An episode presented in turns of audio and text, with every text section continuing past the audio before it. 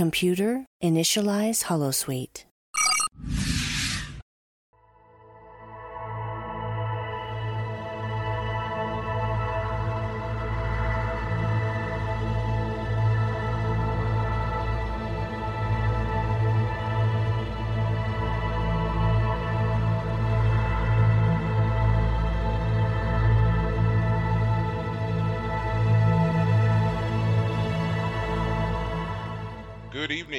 Welcome to another episode of The Fire Caves, a Star Trek Deep Space Nine podcast. I'm one of your hosts, Perry. And I'm your host, David. Tonight we're talking about Season 3, Episode 19 Through the Looking Glass. Before we continue, you can find us on Twitter, Facebook, Spotify, Apple Podcasts, and YouTube as The Fire Caves, a Star Trek Deep Space Nine podcast. That's right. As I say every single week, you should find us and follow us because we are awesome. We are great. We're a good time. We're overall friendly for the most part, you know, and we do try our best to stick just to Trek and other things sci-fi. So if you're worried about any kind of, I don't know, religious, political, social commentary, whatever, there's none of that. None of that at all. It is it is strictly sci-fi. So find us, follow us, engage with us, and I guarantee you'll you'll enjoy it. And you might come away with a couple laughs and having learned a couple things. Uh, so, as David said tonight, we are here to discuss the episode "Through the Looking Glass," a oddly great, or I guess a, a great mirror universe episode, I should say. And that's saying something for me because I don't like the mirror universe at all. I was going to sure say, I thought you had said pretty definitively you don't like these episodes. Okay. Yes. so- I don't like them, um, and we'll get into that because we as we talked about this a couple of times now. Um, but before we do any of that, David, how has your week been? It's been fine. Um, so I finished book three of The Expanse this week. I know you had started it. Yes. I didn't know how far you gotten. Yes. I mean, I I I was reading 100 pages a day at work, and then like the last bit, there's like a like it's 540 pages basically. So I knocked out the last 40 uh, in the same day as I did the last hundred, so 140. Because I didn't. I have a lot of time at work, so I was like, if I'm going to bring another book to work, I don't want to have to bring this one back, so I'll just knock it out. And it's the climax of the Mm. book anyway. Um, yeah, uh, it's it's basically the last half of season three on the show. Uh, they make a lot of changes uh, to some of the, the major plot elements in order to kind of slim down some of the uh, some of the events that happen in book three in order to fit it into basically a seven se- a seven episode arc because there's like six episodes that wrap up book two and then they do book three in seven episodes um, on the show and uh, we can go into more detail on the changes at uh, some later date but um, yeah it, this Fire Caves After Dark. Yeah. That'll be a Fire Caves After Dark, guys. yeah, exactly. So uh, yeah, the expanse is uh, going strong. Um, I'm I'm taking a you know I take pauses in between because you know you you read at a different pace than I do, so I'm To allow me to catch up. So, Exactly. let's. Ex- I have to explain. I am not a slow No, reader. not David all. just has a little bit more free time than I do to read with his job. So I don't kid. I don't yeah. want. Yeah, I just don't want people thinking like I can't read or something. That is not it. Okay, Right. he's just he has the time, and I'm not not to say he's not a he's not a slow reader either. I'm just saying he's got a little bit more free time than I do, so he can breeze through these faster than I can. But Right. I'm getting there. Right, I'm getting there. I'm not I'm not quite at the halfway point. I'm very close. right, So, uh, but we'll get into that again. That'll be a Fire Caves a Dark thing that we'll do. right. But um, overall, though, are you enjoying the series? Are you enjoying reading the book series and doing the comparison of the show and everything? Oh yeah, yeah. Anyone who watched our uh, After Dark episode about I think book two would would know that uh, I'm Mhm. definitely enjoying the contrast. I would say that book three, uh, maybe you'll agree with me here. I don't know how far you've gotten. Uh, book three is much slower to get started. I feel Yeah. than the others, and so it's not quite as. It takes a while to get going. Uh, just I'll just put it that way. It takes some time to get going. Yeah. Um, But the same could also be true of the series itself. I feel like at this point in the series, watching it anyway, these bits were a little bit slower to get us to the main event, right. I guess. Yeah. Well, what I would say is is that um, part of the issue, and I don't want to go into too much detail, but it's not a bad issue per se. It's just part of why it's slower is that each book introduces new point of view characters, and the characters in this book, I'm not as into. Not not that I don't like them. They're just like Miller and Holden were the only two characters in book one. You get everything from their perspective, and then like book two had four perspectives. You had Avasarala, you had Bobby, you had Prax, and you had Holden. And in this one, like you and I love Avasarala. She's a great character, Yeah. but she's not in book three. Um, Prax was okay, fine, but you know he's not there anymore. So we got a whole new cast of characters this time. Um, some of them are great. There's one that I have some issues with, but we don't have to go into any details Okay. now. But uh, yeah, so Okay. that's that's what I'm doing. And then um, in the meantime, uh, I, uh, so I've been reading a lot of books about you know like the American Revolution and all that, as I talked about. But one thing I decided to do was also read some fiction from the era. And Jane Austen, of course, was uh, living in like the like she her books were coming out post 1800 if i understand her timeline correctly so right around this area and so uh, i started reading sense and sensibility today just for kicks you know it's a chick flick but um, Just for something to do. yeah it's it's it's great it's different a different style um, i've i don't remember watching the movie with emma thompson all the way through i know my mom used to watch it but I love the Pride and Prejudice six episode BBC version with Colin Firth as Mr. Darcy. That is hands down the best version of Pride and Prejudice. The um, the movie version with um, what's her face, Karen Knightley. Eh, fine, but they had to cut so much great content in order to get it down to a movie length uh, story. The six episode version from the BBC from like the late '90s, ah, classic. If you ever want to watch just a chick Wow. flick, I mean, obviously we're both two guys, obviously here, but if you ever want to just watch some fun English, you know, time Well, pieces, oh, it's it's great. okay. Well, you know, I have a a, a thing about '90s television, so I I do end up finding certain things to watch. Um, I haven't I haven't done anything recently on that scope just yet, but who knows? I might make my way around. I do like a lot of BBC shows. Mhm. I have been going back and watching other things like um, I started watching all three of these at the same time and yet not related to each other. Like it wasn't like one inspired the other and like that. But I've been watching Luther, um, Justified, and Dexter. I have I I don't know why all those shows like kind of just popped up for me to watch, Right? but I have been watching them.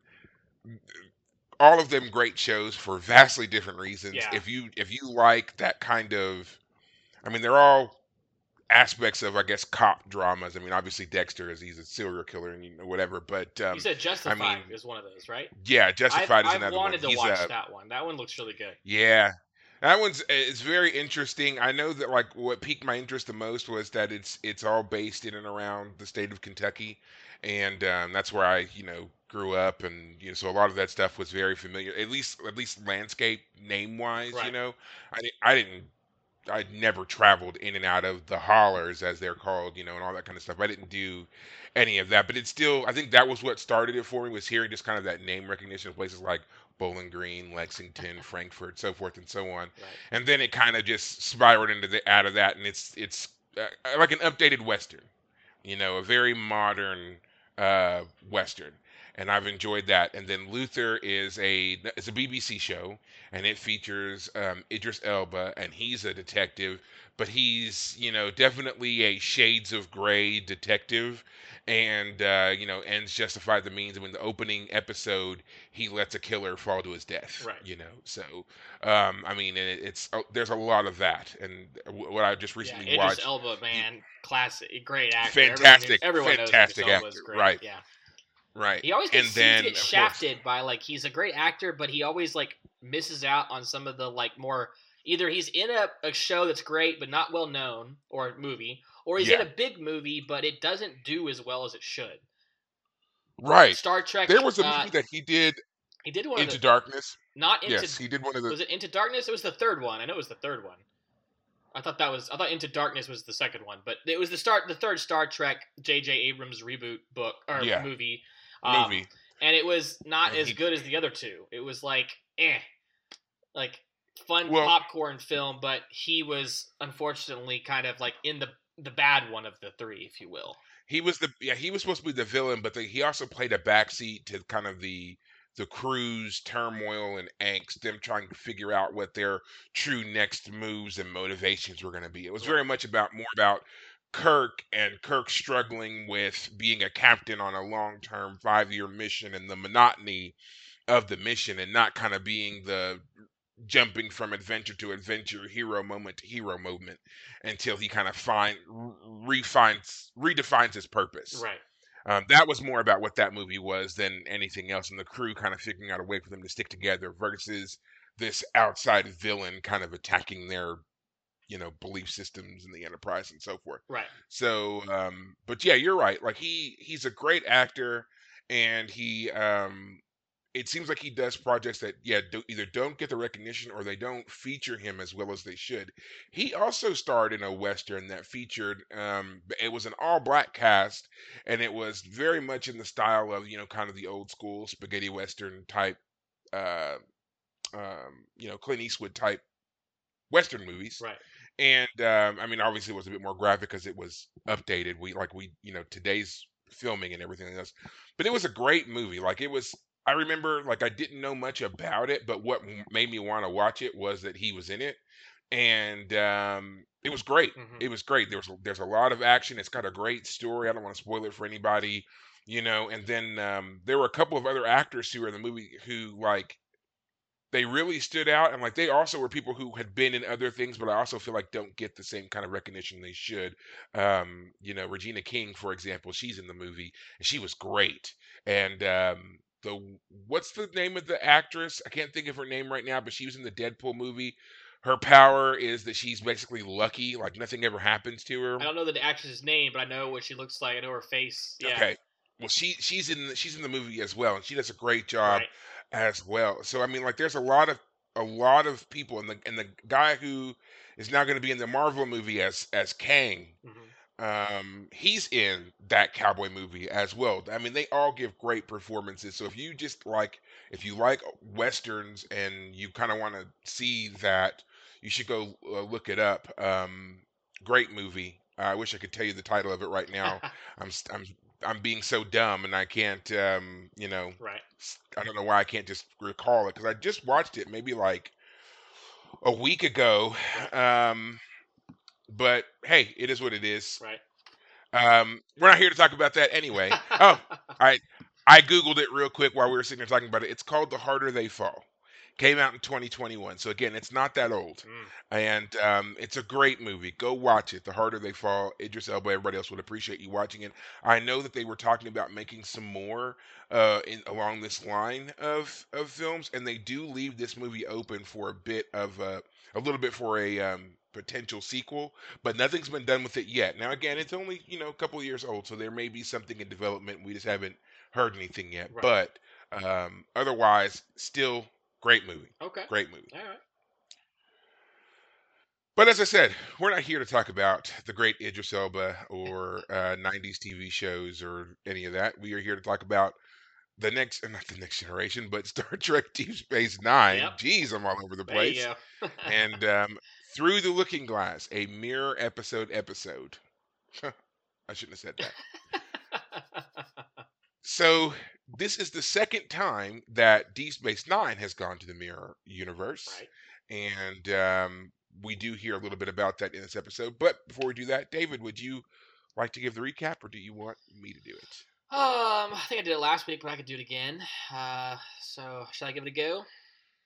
Go for it. All right. Okay. So, episode opens and pretty quickly it um Sisko's on the on in ops and O'Brien suddenly comes to ops and holds uh, Sisko at gunpoint, walks him over to the uh, transporter, and they he uses some sort of device to like tell the tell it what to do, and he forces uh, Sisko and himself to wick, uh, whisk away.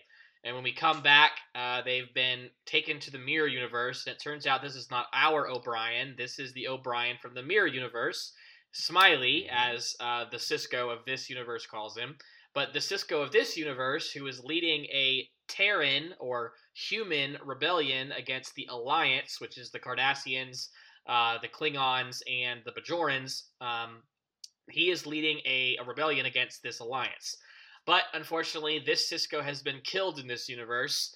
Uh, so O'Brien has captured our Sisko and brought him there because it turns out there's a scientist who is developing a technology that will determine where every Terran base is. And the woman who is de- de- creating this technology is none other than Jennifer Sisko, the in our Mhm. universe dead wife of our Sisko. But in this universe, his the Sisko is dead, uh, and his wife Jennifer is alive as a basically a, a privileged Prisoner. yeah on on She's a privileged prisoner. on on She's in a gilded Space Nine. cage. Yes, it's called Yes. Terok Nor because it again is the the Cardassians who built it, but on Deep Space Nine.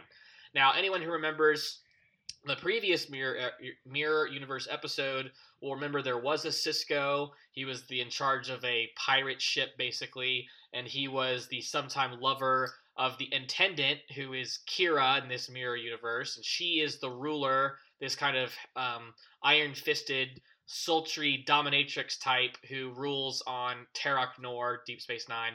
Uh, under and under her is um, what's his face? Garak. Yep, yep. Garak is her second in command. And um, so basically, O'Brien has uh, this O'Brien Smiley, as he's called, uh, has captured Sisko to help convince Jennifer to give up her scientific pursuit of this technology that would, you know, find every Terran base and instead come join them in the rebellion. Um, initially, before Sisko learns the detail that it's Jennifer Sisko that he's going to be trying to talk to, is like, heck no, I'm not going to do this. What are you talking about? But as soon as he learns that it's Jennifer, he's like, I got to do it, and joins up. And so he has to pretend to be the dead Sisko, who was a much more kind of rambunctious, willing to fight, kind of, you know, he was, he was just more aggressive person. So anyway, but Sisko manages to play along. Uh, one thing that's interesting is the Dax of this universe is his lover. Uh, the the uh, the Bashir of this universe is a kind of I don't know how, you- how would you put it. He's like a, he's an unhappy kind of rude.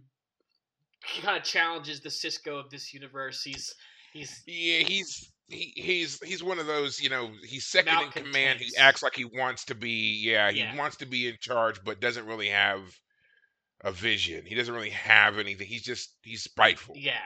Yeah. And um uh Quark is dead, but his brother Nog is a part of this resistance. Um Because we saw Quark die in the other episode, the other Mirror Universe episode. He was murdered. I forget what Kira. happened to him. You'll have to Brian remind me what Kira. happened to him. But I know I know that he died. I just forget what the details were. He basically he was I mean he was a slave just like everybody else was, but he tended the bar. He was more neutral than his brother that we see here, who was obviously um, kind of playing both sides. He's a triple Quark agent, was more neutral, we'll talk about. Yeah. right? Yeah, Quark was more neutral, and he was finally convinced by our Kira, I guess, or Prime Universe Kira, to help them escape. But before he could actually help them, uh, the intendant Kira found out and had him killed. Right. And by the way, I think I said Nog earlier. It's Rom I meant. Rom, the brother of Quark. Rom. But anyway, um, so here's the plot. It's going to turn out they're going to try and get on the station and convince Jennifer.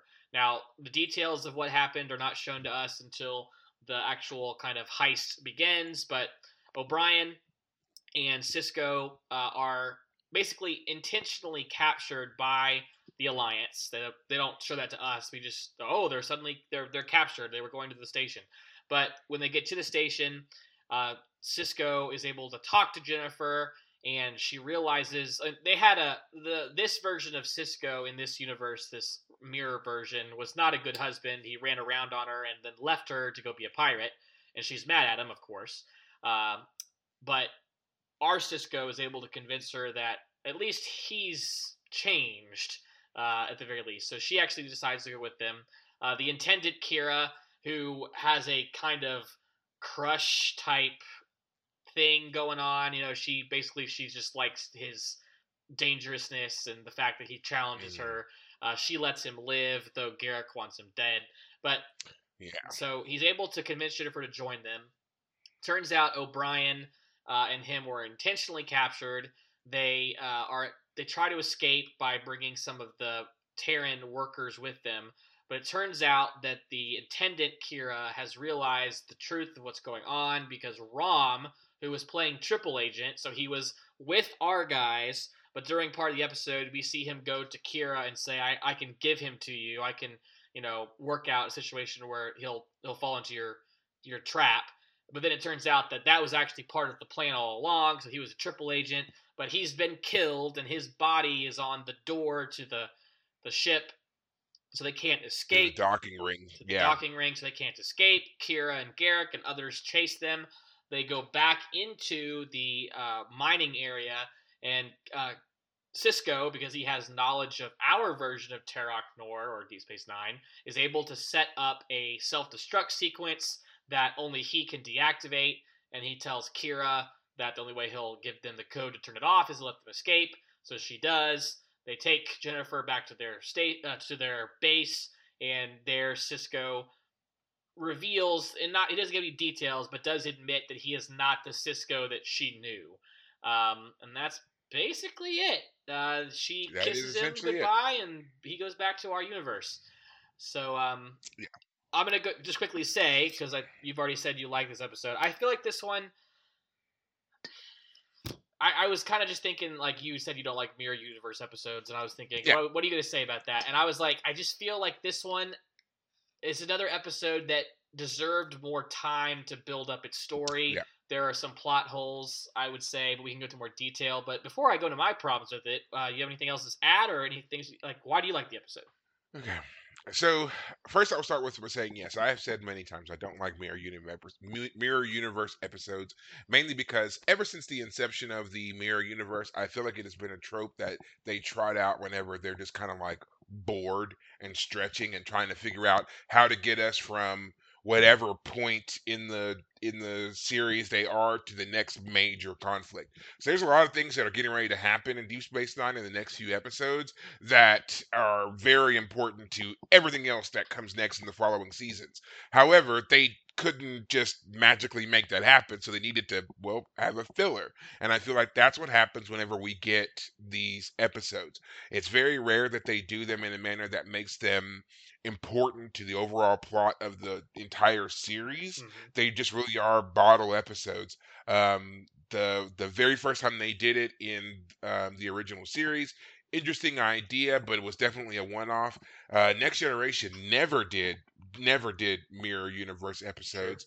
Deep Space Nine does five of them, and um, it, it bothers me that they did so many. And then of course, um, Discovery has now done like uh, uh, their whole like second half of their of the first season, I believe, was mainly about the mirror universe. Now they did try to tie it into several different story arcs throughout the um, throughout their series, so it didn't it didn't finally end until the um, the third season Okay.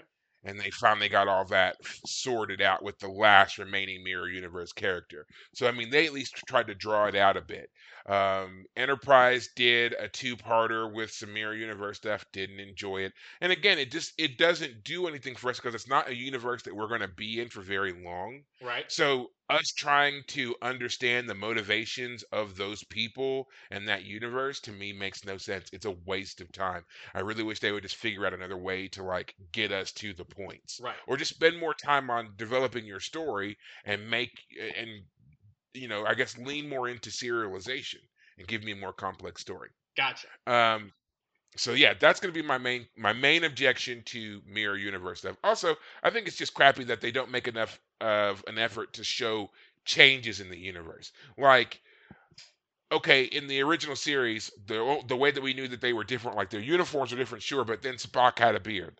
Other than that, he was still Mr. Vulcan, Mr. Logic. I mean, it's just like really, like that's it. Even in this one, Sisko you know, he transports over with O'Brien, Smiley, and, be- and beyond O'Brien wearing different clothes, he's essentially the same character. Right. You know, he's a you know he he doesn't even do enough really to show that he's um formerly a slave, which we saw him get free in the last episode, which is called crossover, by the way. There's no no no kind of slave demeanor about him. I guess he doesn't really seem kind of beaten down or trodden. He's very much like O'Brien. He still fixes things. He still knows how to do things. He still does all this stuff, right? And everybody just accepts Sisko when he walks in. Like he doesn't look a little bit different. Like wouldn't a person who's been on the run, who's you know hunted by multiple alien entities, you know uh, races and everything else, wouldn't he be a bit a little bit more haggard and careworn, not you know rested, fit, fully fed? You know, I would expect him to be a bit more leaner, you Right. know, something, and then for him to, for our Sisko to walk in, they should have instantly been suspicious. He doesn't look the same. He doesn't look like a hunted man. Right. So yeah, that should have been. And, and I mean, look, especially in comparison to everybody else. Like, look at Bashir with his wild hair and he's dirty and everything else. And then here comes Sisko in, who has supposedly just been blown up and somehow magically escaped and has been hiding all this time. And he's not dirty, disheveled, needs a shave, Yeah. nothing, and no one questioned it. Right. So it just like and you're like, oh, you seem a little bit different, but then he punches him and like, ah, he's all right. Like that's all it took. Right. Like, come on. I I feel like I would be a little bit more suspicious. Yeah. Um, Yeah. we did get to see some other like some other Easter egg characters like the uh, Black Vulcan that stands up and talks as Tuvok, Yeah. who is who uh, in in our universe we know him as Lieutenant Commander Tuvok of the Starship Voyager. So and by um, this yeah, point, this is season three of Deep Space Nine. This is not yet Discovery has. I'm sorry. Um, Voyager, has not yet come out yet. So this is the first episode of Um, him is as this character. Is that right? I I don't know. I'll have to go back and double check, but I think Voyager was out by now. Okay. I think Voyager was out. Because I thought Um, that at this point, you know, uh, you know, TNG had just ended before this season came out, right? Or at least because I just watched the Generations movie, so TNG had just ended. mhm. Didn't it take a year or so before Voyager got going? Uh, so I mean, I know that it was the mid '90s. Let's just see. We we got the time. Right. Star Trek Voyager. Um, let's see. When when did the pilot air? So yeah, the pilot aired uh, January 16th, 1995. This episode aired April 17th, 1995. So yeah, this episode, uh, two. This was they were still in their first season. So they were still in it. I, I Yeah, Voyager's Voyager's first season had had just started. Okay. Voyager's first season started January 16th, Oh, got it. Okay, I 19, missed. I, I, 1995. he- I didn't hear you say that part. Okay, so yeah, this would Okay. literally be like the crossover event of sorts between those two shows, but not in the sense that we would really think about it because it's just the character, but from a mirror universe. Interesting. Okay, Right. gotcha. And Tim Russ Now, has already people- appeared in Deep Space Nine as a Klingon. I think it was uh, the beginning of Yes. season two, actually. Um, and he was also in Next Generation um, as a um, he was a a mercenary who who he was a mercenary who tried to take over the Enterprise in the episode Starship Mine, where Picard and crew had gone down to this planet while the Enterprise is in orbit to do a baryon sweep, and nobody's allowed to be on the on the ship while they do the baryon sweep. And meanwhile, the the rest of the command staff had beamed down to the planet, and they were taking part in this you know kind of you know, lounge, you know, meet and greet, get together affair that none of them wanted to go to, but had to. And Picard was trying to sneak off to do some horseback riding right. and had beamed back aboard the ship real quick to get his saddle because every rider has their own saddle Right. and ended up getting trapped on the ship with the mercenaries who were trying to steal some dilithium resin from the Enterprise's warp engines before the baryon sweep started, Right. and Picard stops them Right. stops them from doing so. And Tim Russ is in that episode. Tim Russ is also in the movie Star Trek Six: The Undiscovered Country. Um, Right. He is on on board the USS Excelsior with Captain Hikaru Sulu. Whoa, whoa, whoa, I'm reading here on his Wikipedia page that he was in Star Trek Generations as a lieutenant on the Enterprise B, but I don't see.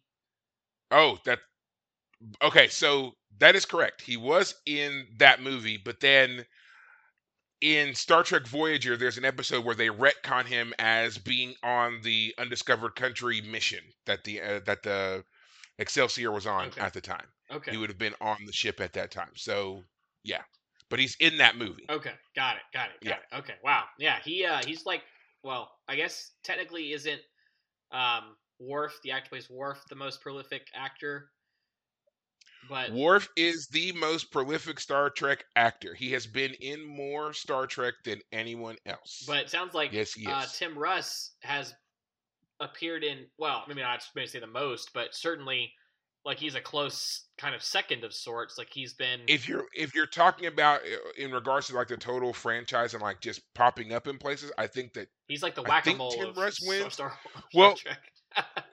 To a certain degree, but but Worf, but Michael Dorn has been in a lot of them too. Michael Dorn was also in the Undiscovered Country movie. He played um, um, Worf's ancestor, who argued a Right. case, who argued the case for Kirk and McCoy when they were put on trial in that episode. He has been in all the Next Generation episodes, of course. Then he was in, you know, the Deep Space Nine ones as well. He's done a lot of voice acting and stuff as well. Um, but yeah, he he still holds the record for being in the most um, Star Trek related stuff. Interesting. Okay.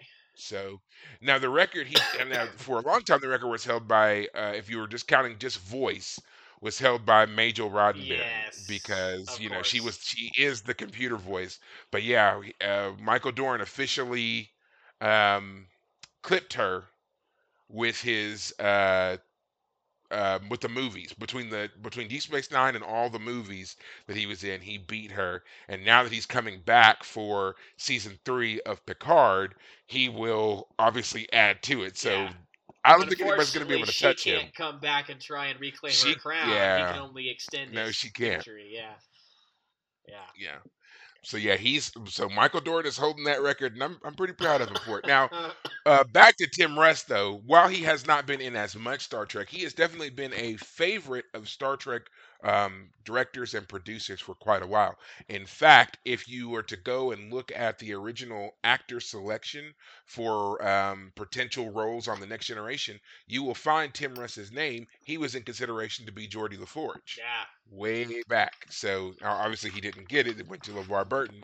But I'm just saying, the man's been on the Star Trek call sheet for a very, very long time. Yeah, man time. held out and So- held out. I mean, imagine being a part of the original potential cast of TNG and then having to wait through all of that show and the start of a new one, and then a third one finally comes around and they finally pick you to play Right. Tuvok. So, 30 years later, right? Yeah, at least sort of ten, seems- yeah. I guess it's Yeah, yeah. like eight, Actually, but- 10 years. Yeah. Oh, um, but yeah, uh, so I, I enjoyed seeing him, and then of course we get our other counterparts. Um, we get to see Dax in a different light, and of course the intendant is back as well, and um, Sisko gets up to some uh, some naughty bits here with uh, Dax and the intendant. Yeah. Um, I was like, he wow, definitely he like definitely leaned into his role Yeah. as Mirror Universe Ben. Yeah, he's like, ah, I can finally enjoy all those things I've denied myself all this time. I was like, okay. I think it's something that I, I I honestly think it's something that like the writers they had to have had a lot of fun and played around with that because you can't deny when you're watching uh you know Dax and Sisko together that they have a certain chemistry. That I mean they play it off very well as being very close friends. But I mean it's even been you know considered by the other people. I know Quark and Bashir have both speculated as to whether or not they were actually, you know, some kind of a couple. Right. Right. Yeah. Um, so now we get to kind of kind of see that come to fruition, Right. fruition here. I think Um, it's funny though, at least that Sisko doesn't seem to balk much because we know that he always calls her old man, stuff like that. Like he rolls with it pretty quickly. basically, is what I'm getting Mhm. at. Um, of course, really, he really does. He, he doesn't put up much of a struggle with her at all. Like he's initially taken by surprise when she tries to unbutton his shirt, but then yeah, nah, he was down. yeah. He was down for it. Now, maybe I just blocked it from my memory, and it was the commercial break. But I mean, I know he like follows her back into the room, but did they actually do anything, or was it just like he's yes, okay? it was the it was the classic '90s. The commercial break. you know, wipe. yeah, right. Yeah, that's what I. You know, that's what I thought happened. I was just like, okay, I'm just making sure that it's how I remember the, it. mu- the music gets the music gets soft the camera gets a little shimmer on it and then we fade away and now everybody's in new positions and we're supposed to take I- that fading okay, as so maybe hours later Do you know did did Avery Brooks and did um uh, what's her face? Um, Terry Farrell. yeah, did the two of them ever comment on that publicly on the characters? Like certainly So- Sisko, like Avery Brooks. How does Avery Brooks Avery Brooks has commented and he said that, you know, initially when he read the script, he was delighted because Sisko finally got to have sex, which is something that had not been seen. Hey, something had not been seen or talked about in the in, in the run of the show yet, and he was finally glad that Sisko got to have sex not once but twice. He got both Jadzia and the intendant Kira in uh, Well, that's episode. another thing too. They they definitely like it's almost like they don't ever actually do anything because like, you never see them with any different like their clothing doesn't ever seem to change. Like if they do get down anything, they get back in their costumes real quick. Basically, is what I'm getting at.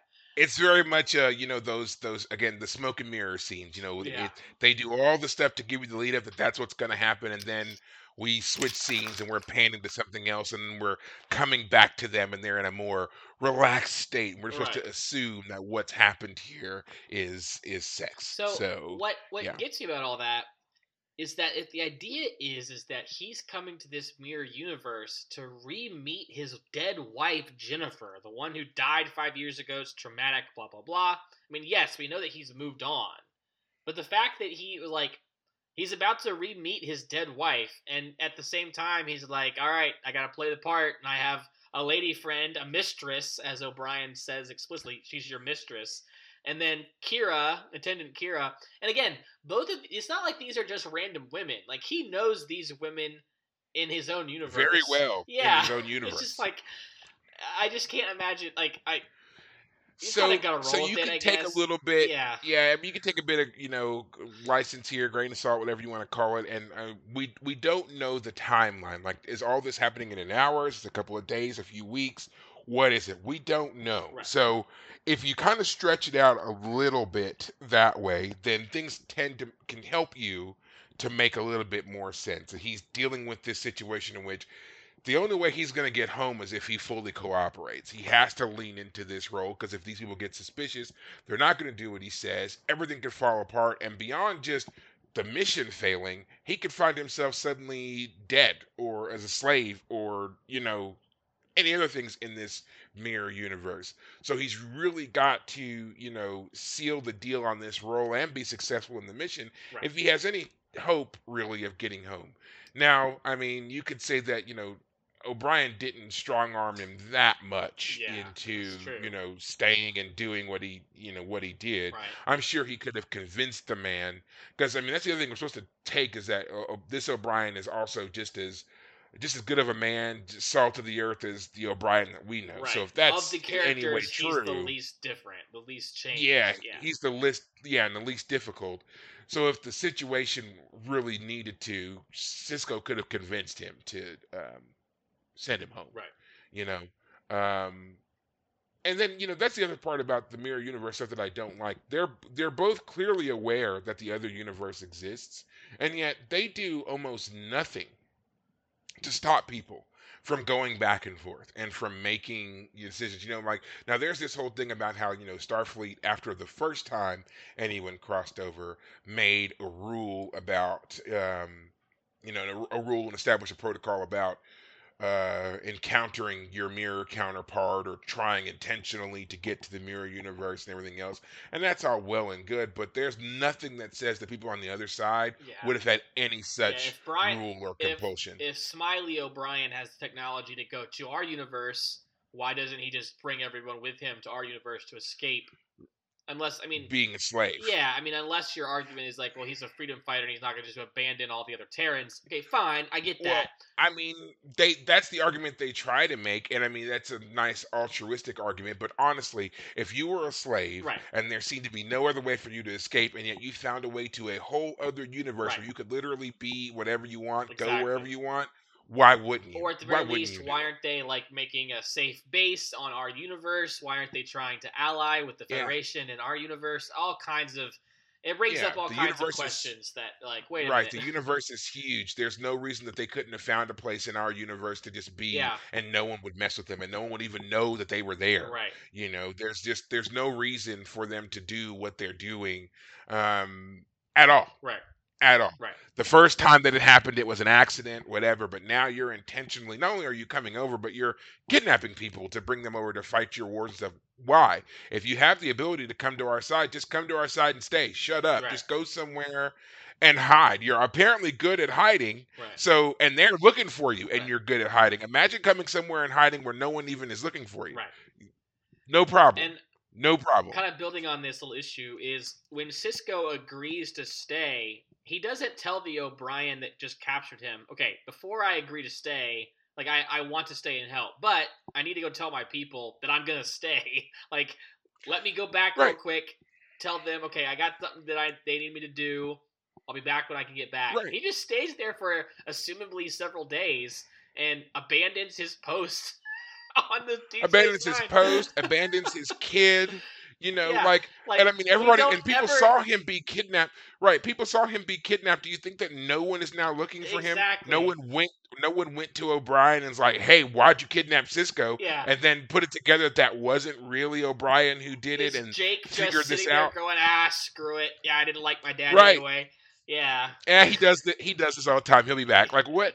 What happened? Yeah. like there's there's absolutely no follow up on that at all so yeah again these are my problems that i have with it like yeah. logistically it doesn't make any sense Right. they should have they should have been there should have been some kind of messaging something else Right.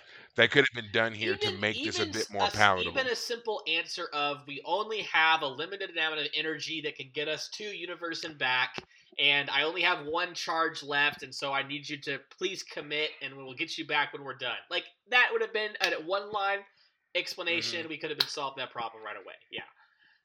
yeah or you know anything like that this device only works you know one way or only to this location and only for this amount of time we have a very narrow window like anything like that or even somewhere along the line of the, in the greater explanation of mirror universe they could just explain that crossovers are rare because of xyz thing There were the number right, of it's yeah, it's we have a limited nexus while our universes are Right. close together. All kinds of bullshit you could come right. up yeah they're they're oh parallel but they're own no i'm just yeah you're making a great point though. They're parallel but only at certain points do they ever cross or touch or whatever it is and that can allow for temporary what like there could have been any number of things they could do to explain why these universes don't cross over or merge more than they do. Right. Now I now I say all that, and I, and I do know that Discovery in later seasons does kind of address this. One of the characters starts having some issues, and it turns out it's because she's a mirror universe character, and because they're since her DNA is based in the mirror universe, they have determined that the mirror universe has diverged so much by this point in the future from the prime universe that that's what's causing her glitch. She's from a time before the divergence, so she's having all these issues. They have to send her back, otherwise she would die Wow. in their time. In their so that's the only time they've ever really talked about. it. But they're talking about like it's now diverged so much. There's nothing that talks about why it should even be possible in the first place. Right. So yeah, Star Trek failed on this one, and they need to kind of rectify that Right. at some point, especially if they're going to keep doing mirror universe episodes, which of course they will. It's like their favorite thing to do. Ooh, you know, we get to do, you know, belly shirts and ripped off sleeves and Yeah. goatees everywhere. Well, I just I have to say here we are. Kira as the intendant is just eh, fabulous. She The gift that keeps on giving. she rocks those hips, man. She's when she walks, she's got that hip movement. You're like, whoo hoo hoo, you loving this character, aren't you, Nana Visitor? Uh man, it's it's hilarious to watch her get to kind of uh you know play it up a bit, be a bit campy. Um, she's definitely the best part of the of these mirror universe episodes, and even Garak is she great. is she is wonderful. Yeah, Garak Yes. has this. He's not as intelligent, not as bright, but he's more loudmouth, more aggressive. And- Instead of being Yeah, a spy master, he went into the military. Seemingly, like there's a difference there.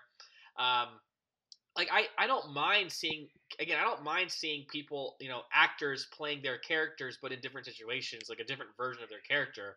Um, it just brings up the problem of, yeah, like why is O'Brien basically the same? We didn't see Bashir last time because in that episode it was Bashir who had come. It was our Bashir who went to that universe, but he doesn't meet his counterpart, but Kira did. Right. Um, so yeah, it's it's It it, it, Yeah. has potential. I'm not saying it's a Yeah. bad idea, but I think you're right. I feel like it's a sloppily executed idea. Or at least there are some issues about like they, they don't give it a chance to blossom and really be. It, there's there's problems with it. I guess sloppy is just the way. I'll, I'll stick with sloppy is the word. Yeah. they there's just not enough like there's there's so much potential and then they just squander it over and over and over again and i mean you're supposed to just be okay with these kind of one-offs and you know seeing everybody in a different light and whatever and yeah and you know nana you know sashaying her way through scenes is distracting enough i'll say that but sure you you just want you you want a bit more when you think of all the times we see mirror universe stuff play out. You just you always feel like you want a bit more. You want a better explanation. They never really explain what the divergence was. I mean, even to this day, there's argument about as as to why the universe is um split the way that they did because so much of our history is clearly the same. Right. And so, what was that focal point? Now, there has been a lot of different speculation about that. There is some speculation that it was the the point of first contact when when Vulcans made first contact with humans, which um, in our universe that went smoothly. Uh, uh, well, I mean, had its uh, otherwise smoothly, Right. had its bumps here and there. But um, in the mirror universe, when Vulcans landed, instead of shaking their hand, Zefram Cochrane shot them. So that's that's the difference. Um, there's also the thought that the difference, still stemming from first contact, is that Zefram Cochrane, um, in in our universe, doesn't say anything about another set of aliens, but in the uh, mirror universe, he warns the Vulcans about another aggressive species of aliens, and he's also been kind of war- warning and fear mongering humans about this aggressive other species of aliens that so that when humans go to the stars in that universe, they are already anticipating a fight. They come from Earth as aggressors rather than as explorers. Right. And that's why there was kind of this advancement of imperialism when they moved into into s- space. Gotcha. So, so there's that. There's other talk of you know like the Roman Empire never fell in their universe, and it's Oh, been wow. you know in power. Yeah, it's been in power in one iteration or another. Uh, that's kind of a take from Discovery. Um, Interesting. so there, so there's that. So I mean, there's a lot of different things that that they don't fully explain, but kind of touch on, and so there's no real concrete what's the thing that did it. Um, I know in the original series episode there was kind of an illusion that the Nazi regime never fell, Hmm. and so there was now some kind of iteration. It, there's been several different iterations of Nazi imperialistic views and stuff throughout history, and that's why they are the way that they are when we when we crossed over in that episode. Hmm. So yeah, a lot of different things that could be the flashpoint, but they never really they never really say. Okay. Now, real quick, back on the intendant. Just want to tell the story real quick. That is as as fetching as Nana was in that in that rubber skin tight outfit. Um, She hated that too, didn't she she? hates she hated it. She absolutely hated it. she hates Um, the claustrophobic feeling of her costumes. Yeah. Gotcha. apparently this one was it was extremely hot and when you're talking about filming for 17 18 hours a day under those intense lights and everything else um, it caused her to sweat a lot but unfortunately because of the type of material that it was when she sweat it changed the color of the uniform Oh, and it made it hard to film so eh, to fix this in between her takes when she was wearing that outfit she had to stand in front of giant fans to keep her from from sweating, keep her Wow. from keep her cool. So she would go from wind tunnel to scene and then back to wind tunnel, Her hair basically. must have been And all kinds of a problem to work Yeah. with. Yeah, man. Must have been a nightmare for them to do um, under that. so, under that question: time Was pressure. that specifically a problem for this episode? Like her outfit for this episode was that, or was that every time they, or at least did that happen last time we were here? The way it was explained, I took it to mean any time that she was in that very form-fitting rubber suit. right.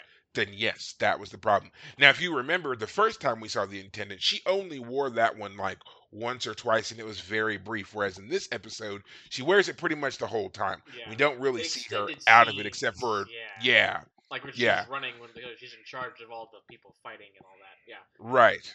Right. So yeah, so I think that that was they're probably able they didn't realize it was a problem probably the first time when they did the crossover episode and now in this one since she had to wear it the whole time, Right. I think that's when it became more of a problem. But yeah, as as great as she looks and as much as she doesn't seem like she's irritated at all, she hated it. Gotcha. So So there was a question I wanted to ask you, uh, which Yeah. I wanted to hold on to. So first off, I want to quickly say that I thought the scientist that this episode was going to be uh, referencing was going to be Dax before she showed up. I thought Dax was going to be the one doing all this, and then it turns out Okay. it's Jennifer. Is this the same actress who played her in the pilot? Yes it is. It is. Okay. I, Yes, it is. I, thi- I felt like it might be, but I didn't want to look it up. I wanted to just ask you and figure out if it was or not. Great. Okay. It is. Yeah. and that was something that the um, directors and you know Ira Steven Behr, who was kind of he was our producer showrunner there um, for Deep Space Nine, he was um, very excited to do. That was something that they had wanted to do for a while to give us a chance to really see Jennifer. And as much as this is mirror universe Jennifer, we are supposed to kind of take this as this is as close to what Jennifer was like as possible. Right. Yes, she's angry at Ben, but as you watch, as she's, you know, kind of re getting to know him and some of that's dropping away, that anger, the animosity, her reaction to him and her interest in him is supposed to be very much Jen. Yeah. This is her. This is Jennifer. Yeah, you definitely get and it was this- nice to see. Yeah, you definitely get the sense that um, she had a tumultuous relationship with her Sisko, but it, she did love him on some level. Like, frankly, Mhm. if there's any complaint to be made about her in some ways, is that she kind of gives in a little too easy. Um, which is one of my complaints. Yeah. Is that the is that the scheme they use is a little bit. It's got some holes in it. It's but you know, all Yeah. right. It's you gotta you gotta let yourself be carried along by the story. Sometimes you can't in the middle of an episode, a middle of a movie, just say screw the plot line. It's got too many coincidences. I can't follow along. You gotta sometimes let the coincidences happen. It's the story. This character is the type of character who would do this in this situation, even if you wouldn't, Yeah. kind of thing. Um, yeah, Yeah, I agree. I think that this one would have definitely been served once again as a two-parter in which we would have gotten to see more of Sisko and Jennifer interacting with each other and yes. kind of falling for each other. Like Yeah. Sisko is still very much in love with the idea of his wife Yes. and having just so recently lost her, it's clear he hasn't totally gotten over her. right. So to find, so to give us a, s- a, a, a- a bit of a timeline where he can process the fact that this Jennifer is different Right. than his the, than the Jennifer that he lost, and also allow her the same to grieve for her husband that you know for all their issues is you know never coming back Right. and to understand that this is a different Ben and a different light and for them to really kind of come together a bit would have been better Yeah. Eh, would would have made the story better Yeah, and again, it would have the story would have been served by the whole idea that he belongs in his universe and she belongs in hers, and the crossover between them is not easy or, or you know, O'Brien didn't just come and show up and just steal him away on Right. a whim, as it seems. No, he's only able to go back one time. And like that could have been like the climax of the of the emotional arc of the episode of like Sisko Right. could stay in the mirror universe and he could be the leader of a rebellion. He could have the more exciting life and be with his wife and you know, but he has to choose. Well, his son is back there. He has responsibilities back there. Yeah, Right. but ah, yeah ugh, dang it. something yeah they just they're just again not a, not enough development here not enough things explained and again that's how i feel about all the mirror universe episodes i feel like there's just always so much great potential for a story and then they just drop it because they have so many time constraints Yeah. and they just the ability to really you know invest in the story they're trying to tell just never really seems to be there Right. and it's so annoying because it's like you you've given us a lot of you know great little tidbits here and there Right. we just want you to finish them Yeah. And and they never do they they just they never do Right. in all the ones that i've ever watched from all of the different shows they never really finish them with any um uh, true satisfaction. Yeah. And there's always just this kind of hope that they're going to come back Mm. and they're going to touch up on it or whatever. But when they do come back to the mirror universe, it's like everything that happened before, whatever show it was, whoever did it, forgotten. We we're not even going to mention it. We're not just nothing. Right. And I I don't like it. Yeah. I don't like it at all. So, but um, again, for a Mirror Universe episode, this one is probably it's the least not bad. Okay. I don't know. It's probably it's probably an awkward way to say that, but yeah, it's it's the least problematic of the of the episodes Okay. when you think about um I guess the overall story. I'm like we we've ca- we've pointed out some of the issues that it had, but I mean that's nothing compared to some of the other stuff that's completely glossed over in the next gen, not the next generation, but in the original series and Enterprise, um, uh, even Discovery with its like four or five episodes they did, and then bringing a character over and everything else they did with it. Um, they still had several more issues there. Um, oh, that reminds me, Voyager also never did a mirror universe episode. Sounds so- like because of yeah. the setting of Voyager, that would have been wise anyway. If they're not even in the same No. quadrant and everything, but it would have been that would have been that would have probably would have been one of the more interesting ones. They're already lost in the Delta Quadrant. Now they got to deal with their mirror universe counterparts as well. That would have been wild. the Like, wrong yeah, quadrant and the wrong universe. Damn it, they're twice as yeah, screwed over. exactly. Twice as lost and just as screwed. Right. That would have been awesome. Uh, Um, but uh, again, like the highlights of this episode are uh, seeing uh, Sisko and Jennifer together, um, watching the intendant again being just just awesome and creepy and mean spirited. right. Uh, Garak is always a delight, whether he's being the spy master or he's being a ruthless, cruel overseer beating up, Yeah. you know, slaves and stuff Right. and um, yeah, just watching them all kind of run around and be a little bit different. I mean, those are that's always going to be the fun part. Um, we've already highlighted the problems and everything else, but again, I'm going to give this episode. I'm just it's okay. Uh, I'd give it a solid five. It has its enjoyable moments, but um, they do a lot of other stuff that will be far better I I, later on. I do. I mean, last episode we mentioned that Sisko was barely in the last one, so I was glad this episode focused on Sisko because, as I've said a million times, Sisko in the Picard type role is not given the Picard type level of commitment as the main character of sorts. So I was glad Mhm. that we focused on him, but I was frustrated that we focused on him outside of his role at Deep Space Nine directly. We get to see him Yes. interact with his alternate version wife, and we get to see some of that. But other than that, we don't unfortunately get to learn much more about him. I mean, the chance to learn more about him in context with his wife was the potential of this episode. Of, of all the things that could have happened, that was the most most important uh, option or uh, opportunity that we don't really get enough of. Um, right. and uh, Right. I mean, I, I love Avery Brooks when he's when he gets a chance to really go for it. Uh, he really does sometimes knock it out of the park, but the character wasn't given a chance to. I mean, I don't I, I don't want to overplay it.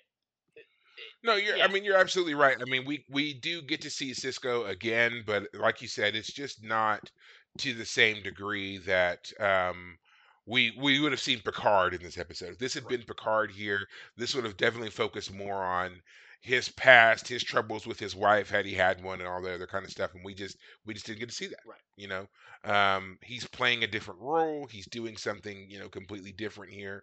So yeah, not not the same. Not our Sisko. Right. Now, Not my Sisko. not um, my Sisko.